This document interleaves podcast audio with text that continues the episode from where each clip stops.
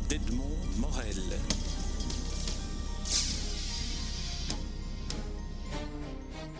Colette Lambric, je suis très heureux de vous rencontrer à l'occasion de la publication de votre dernier livre en date, Éléonore, est le titre euh, du roman et le nom du protagoniste, de la personnage, du personnage principal euh, du, roman, paru aux éditions de La Différence. Alors c'est votre deuxième roman, vous êtes plutôt une euh, nouvelliste Qu'est-ce qui détermine à un moment donné euh, que le, sujet que vous voulez traiter, l'inspiration qui vous vient, vous pousse à écrire un roman plutôt qu'une nouvelle? Alors vous savez, mon, cas est un peu singulier dans la mesure où euh, euh, je m'occupe d'une maison d'édition qui sont les éditions de la différence depuis leur création. ça va faire à peu près 40 ans maintenant puisqu'elles sont commencées en 1976. Donc je suis tout le temps en je dirais, euh, euh, devant les textes des autres. Alors pendant longtemps, si vous voulez, j'avais peu de temps pour moi. Et donc la nouvelle, qui est un genre euh, concis, où il faut aller vite et, et qu'il faut mener en peu de temps, j'arrivais à le faire au milieu des autres activités. J'ai toujours eu envie justement de pouvoir euh, voir la possibilité que j'avais de maîtriser les genres dans la prose.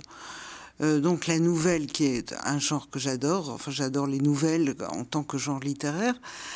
Euh, et puis je me suis dit, est-ce que je suis capable, est-ce que de mener un, un texte plus long, un roman avec tous les écueils qu'a le roman, qui est quand même très galvaudé, parce que tout le monde on se dit que la littérature doit nécessairement passer par le roman, ce dont je ne suis pas d'ailleurs convaincue. Mais euh, voilà, donc j'avais écrit, si vous voulez, une espèce de conte qui est la guerre, parce que c'est plus un conte, euh, je dirais, philosophique, avec toute la modestie que je mets euh, pour caractériser ce livre, mais c'était plus une, espèce de, oui, de conte plutôt qu'un véritable roman. Et là, je dis, est-ce que je peux, est-ce que je suis capable, est-ce que de mener un texte plus long? Et donc, en fait, euh, Éléonore, qui est en fait euh, le portrait, comme vous avez dit, du personnage principal, mais qui est surtout un livre sur Bruxelles. Euh, enfin, l'héroïne du livre, c'est Bruxelles. Mmh. On, va y venir, mais j'aimerais encore un mot sur, euh, sur les nouvelles en, rebondissant sur ce que vous venez de dire. Euh, on dit dans le monde francophone euh, que les éditeurs ne, veulent pas de, la nouvelle parce qu'ils considèrent qu'il n'y a pas un public pour ça, ce qui est à l'inverse du, monde anglo-saxon, par exemple, ou de l'édition en langue espagnole en Amérique latine. Est-ce que c'est un constat que, que vous validez? Hélas, oui. Euh, c'est-à-dire que dans... Euh, vous savez, les... Euh, c'est vrai mais peut-être aussi parce que la presse ne s'est pas emparée vraiment de la même façon de, des recueils de nouvelles que, des romans. Je veux dire, tout ça, c'est un monde, je veux dire, sont primés dans les grands prix, toujours des romans. On prime pas des, des livres de nouvelles et ainsi de suite. Donc, c'est, si vous voulez, c'est un peu. Moi, je suis sûre que le, que le public suivrait les livres de nouvelles s'il y avait dans le, euh, je veux dire, dans la, comment on pourrait dire, dans la gentry littéraire, dans le, les gens qui, euh, qui font un peu le, L'opinion, finalement. L'opinion des livres, enfin qui font en tout cas les livres qui marchent en en parlant partout, euh, se concentrer sur des livres de nouvelles. Et il y en a d'excellents et c'est et c'est en plus un, genre un genre difficile, beaucoup plus difficile qu'il n'y paraît. Alors, on va entrer maintenant dans, votre roman. Donc, on peut dire que c'est le premier, alors, puisque euh, La guerre, selon vous, n'est pas un roman et plus un, conte. Oui, un conte, un apologue, si vous voulez, La guerre, oui. Alors, ici, on est vraiment dans un roman, par contre. Alors, Éléonore, c'est vrai que vous auriez pu appeler ce roman Bruxelles aussi.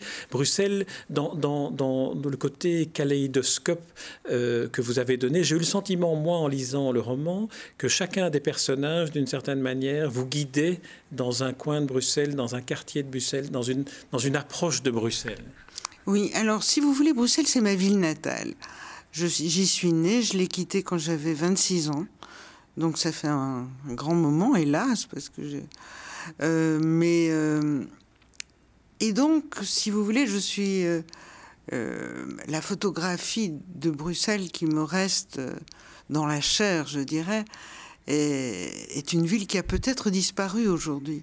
C'est-à-dire, c'était le milieu, en gros, celui de mes parents, d'une euh, d'une certaine bourgeoisie cultivée, euh, d'un certain milieu, euh, avec ses, ses, failles et, ses, et, ses, et sa générosité aussi.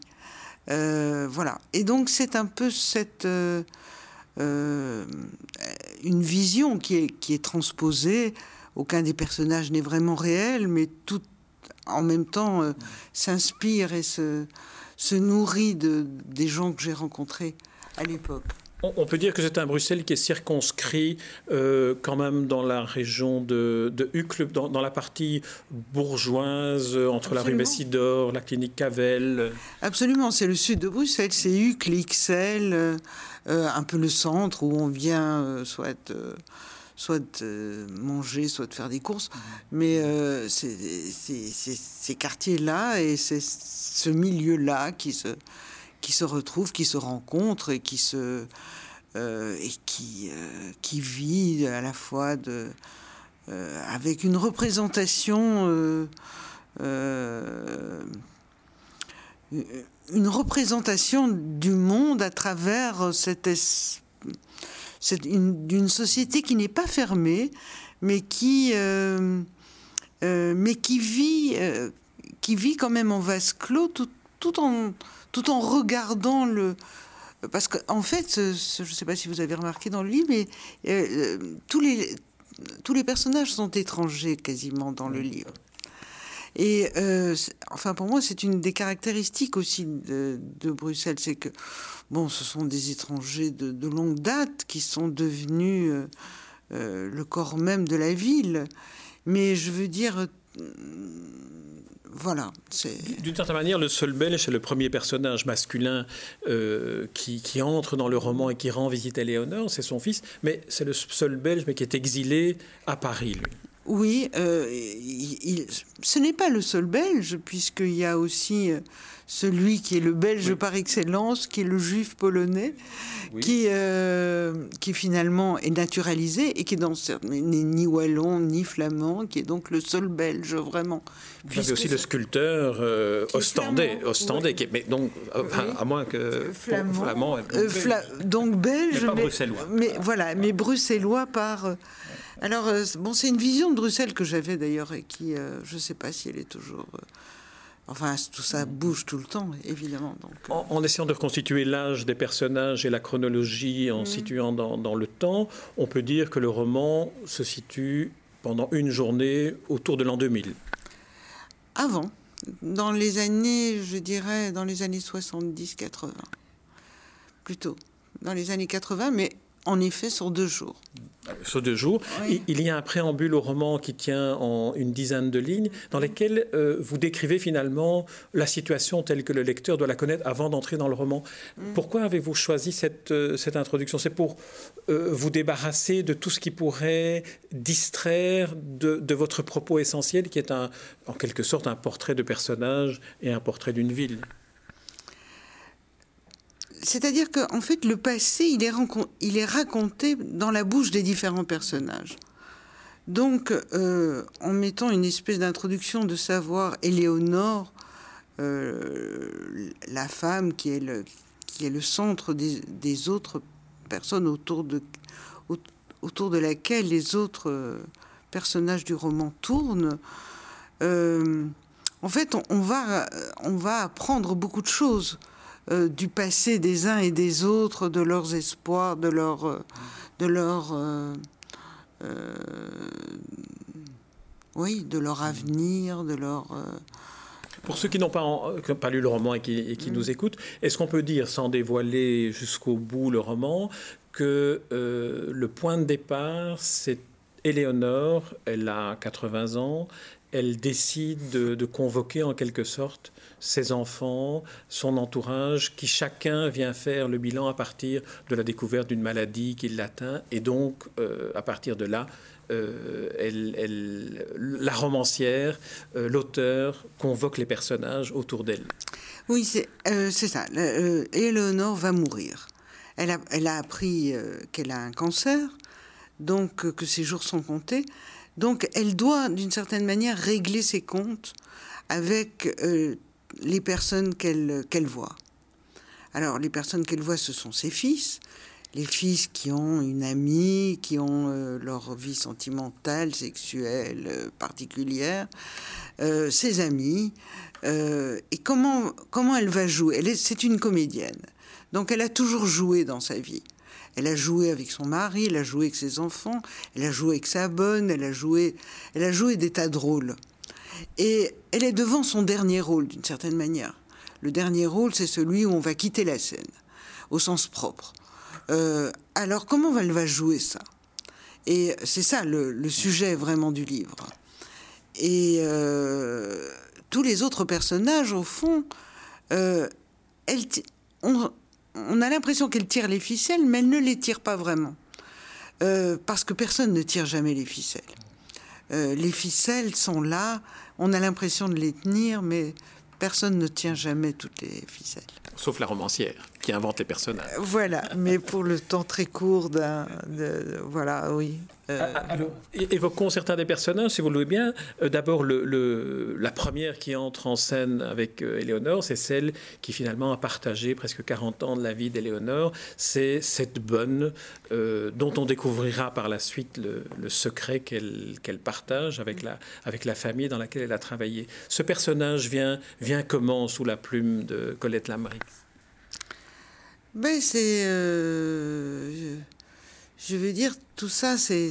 Enfin, je veux dire, dans ces, dans ces familles bourgeoises, il y avait toujours. Euh, euh, quelqu'un qui, une domestique, un, couple de domestiques qui s'occupait des enfants, qui vivait là, qui avait une vie, qui venait d'Espagne, du Portugal, de, d'Italie, suivant les années.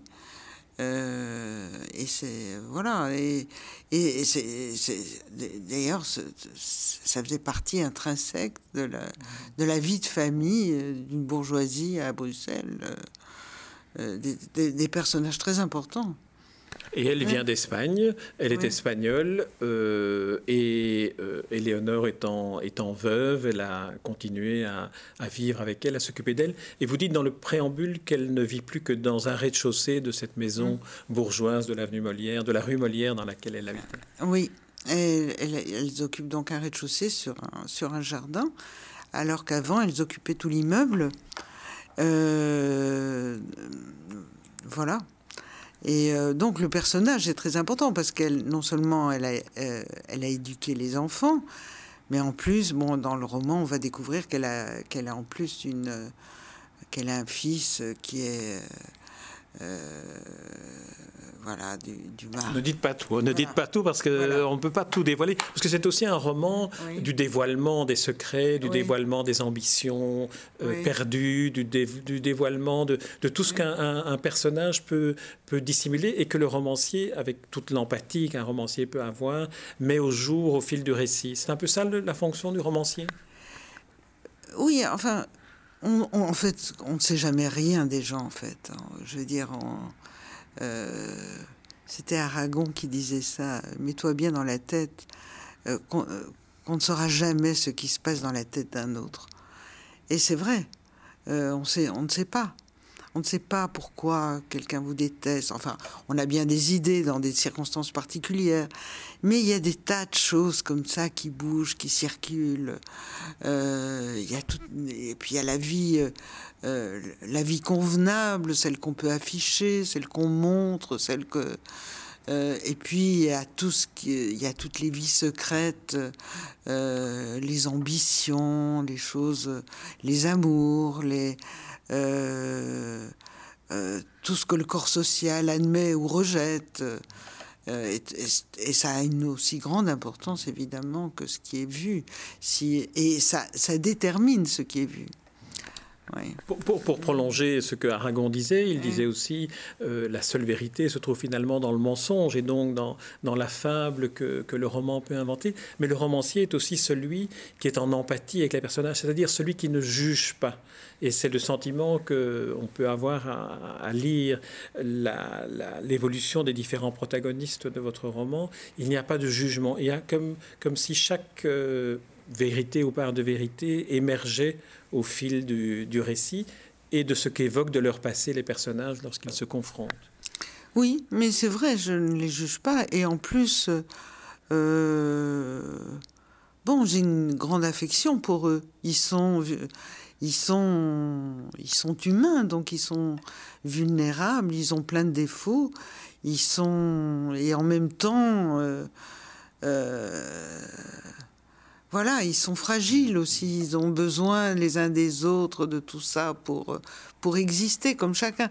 Et puis il y a les rapports de force entre, entre les frères, entre ceux-ci, entre celui qui a été préféré, celui qui, euh, qui a toujours vécu en ayant l'impression de, enfin, comme dans toutes les familles. Je crois que, euh, bon, la vie humaine, c'est ça. Je crois dans n'importe quel pays et partout. Le rapport entre les deux frères, euh, Pierre et Yves, Pierre est l'aîné, euh, et Yves est, Yves pardon, Yves est l'aîné, il est né d'une autre mère, donc ce sont deux, demi-frères, et il y a cet euh, antagonisme entre eux qui, qui, apparaît au jour et qui se, et qui se résout d'une certaine manière lorsqu'ils se rencontrent. Oui, parce qu'en fait, ils ne se connaissent pas, ou ils se connaissent mal, ils se connaissent dans le dans, dans l'image que, que, que, les autres, euh, enfin que, que, les Éléonore, leur, leur, euh, alors Éléonore qui a, qui a, qui a d'une certaine manière élevé le fils qui n'est pas d'elle et qui veut montrer à tout le monde qu'elle l'aime autant, si pas plus que son propre fils, en fait presque trop par rapport à lui. Et donc ça crée, comme toujours, une espèce de, jalousie vis-à-vis -vis du second qui est le sien. Et en même temps, elle adore son deuxième fils, mais elle ne veut pas le montrer, parce qu'elle est toujours dans cette espèce de... Et euh, voilà, en fait, la vie, c'est toujours comme ça. Ce sont des espèces de, déséquilibres qu'on essaye de remettre en... Euh, qu'on compense, qu'on et qui provoquent euh, d'autres d'autres séismes. Voilà. Alors quand les frères se, se trouve à l'occasion. Parce que, euh, au fond, le, fait que euh, Éléonore va bientôt mourir, euh, bon, il y a toujours un moment. la mort, c'est un moment de, c'est un moment de vérité, je dirais. De, c'est-à-dire que là, de toute façon, on triche plus. donc, donc chacun doit se dévoiler et se, et se découvrir dans ce qu'il est véritablement. En tout cas, à ce moment-là, il est devant euh, il est devant quelque chose qui, qui ne peut pas éluder.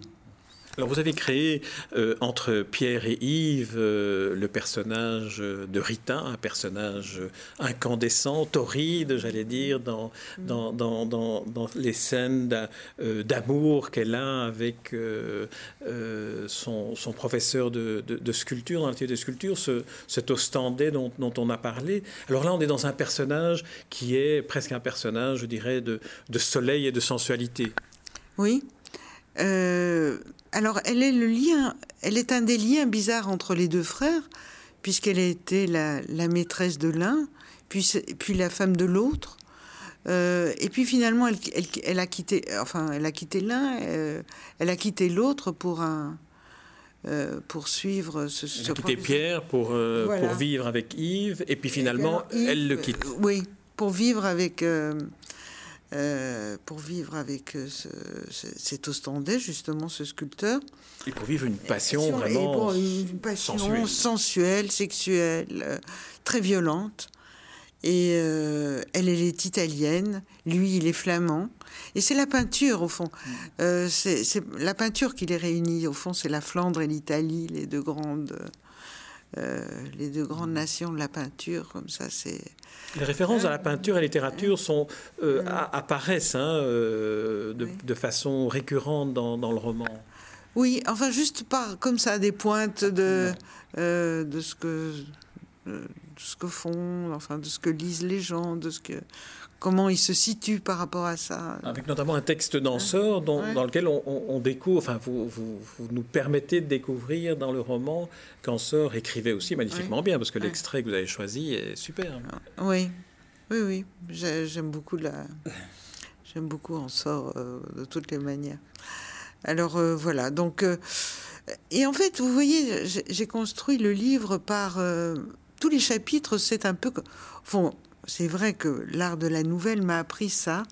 C'est que, en fait, tous les chapitres sont un peu comme des nouvelles et construits, en fait, comme tout le livre se passe sur deux jours. Donc, il y a un nombre équivalent de, nouvelles dans le premier jour dans le deuxième jour. Et puis, une dernière pour le jeudi qui se passe après la mort d'Éléonore. Voilà. Donc, le livre est quand même très euh, bâti, je dirais, structuré. Et chaque chapitre est intitulé de deux ou trois personnages parce que c'est leur, on dirait presque au théâtre, leur scène à eux. Voilà, c'est ça. Donc, euh, elle, elle est actrice, donc euh, il fallait faire une scène de théâtre, reconstituer un théâtre, au fond, dans un roman. Et c'est ce que j'ai essayé de faire. C'est un peu à ça que m'avait pensé le, préambule en cinq lignes pour situer en quelque euh, sorte, comme, comme, dans une pièce de théâtre, on situerait voilà le décor. Entrons maintenant. Entrons dans, dans, le, voilà, dans le vif. Oui. Euh, vous avez dit que ce roman était un roman sur un Bruxelles euh, dont, dans le fond, vous n'étiez pas sûr d'avoir gardé un, souvenir euh, actualisé, puisque vous avez quitté Bruxelles il y, a, il y a quelque temps déjà. Est-ce que vous avez l'impression que Bruxelles est une ville dont le potentiel d'évocation romanesque n'a pas été exploité suffisamment? Ah, peut-être, je ne sais pas. Je n'ai pas lu beaucoup de choses sur, mais vous, vous devez savoir ça beaucoup mieux. Il y a, Il y a, beaucoup, il y a beaucoup hein moins de romans qui se déroulent à Bruxelles que de romans qui se déroulent à Paris ou dans des villes françaises de province. Hein alors que on a le sentiment confirmé en vous lisant qu'il y a un potentiel à Bruxelles romanesque qui, qui mériterait d'être euh, exploré davantage. Ah oui, ça je suis sûr. Je suis sûr. Enfin, Bruxelles est une ville très, euh, très singulière parce que euh, bon, elle est à 300 km de Paris, mais ça n'a rien à voir avec Paris. C'est vraiment le. Euh, on est dans un autre monde. Et. Euh, alors je sais pas parce que justement plusieurs Français qui ont lu, qui, avaient lu mon livre, en ont été frappés mmh. en se disant c'est voilà une chose que qui n'aurait pas pu, ça n'aurait pas pu être une ville en France où, où, se serait déroulé euh, il y a quelque chose et c'est difficile de peut-être de dire quoi. Peut-être est-ce le cosmopolitisme que, que vous avez en quelque sorte incarné dans, dans les personnages qui viennent d'Italie, qui viennent, qui sont originaires de, euh, de Pologne, qui sont des personnages comme ça un peu euh, exilés, mais, mais qui constituent vraiment une mosaïque.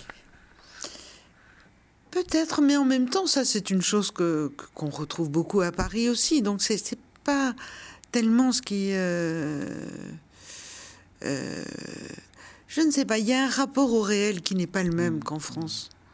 Euh, un rapport à la fois à la langue, au réel. et la ville, bon, la ville dans son. Enfin, je la, je la connais moins maintenant, hélas, mais elle a dû bouger comme bougent toutes les villes. Euh, mais il y a une organisation, une, euh, il y a quelque chose de euh, d'irrationnel dans Bruxelles, qui, qui, se voit aussi. Il y a un irrationnel visible. déjà, il y a un urbanisme complètement hirsute, enfin, je veux dire il y a des quartiers qui ont l'air tout à fait rangés, puis d'autres où on ne sait pas du tout comment tout ça c'est organisé. On dit à Bruxelles qu'aucune façade ne ressemble à sa voisine. C'est un peu comme la spécificité des personnages. Finalement. Voilà, c'est ça. Il y a une espèce d'individualisme. Euh, c'est très difficile à définir. Euh, euh, dès qu'on est en France, quand même, il y a un ordre qu'on sent.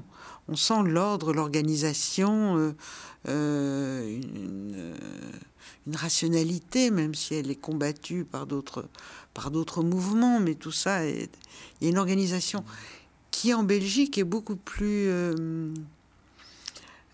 beaucoup, enfin,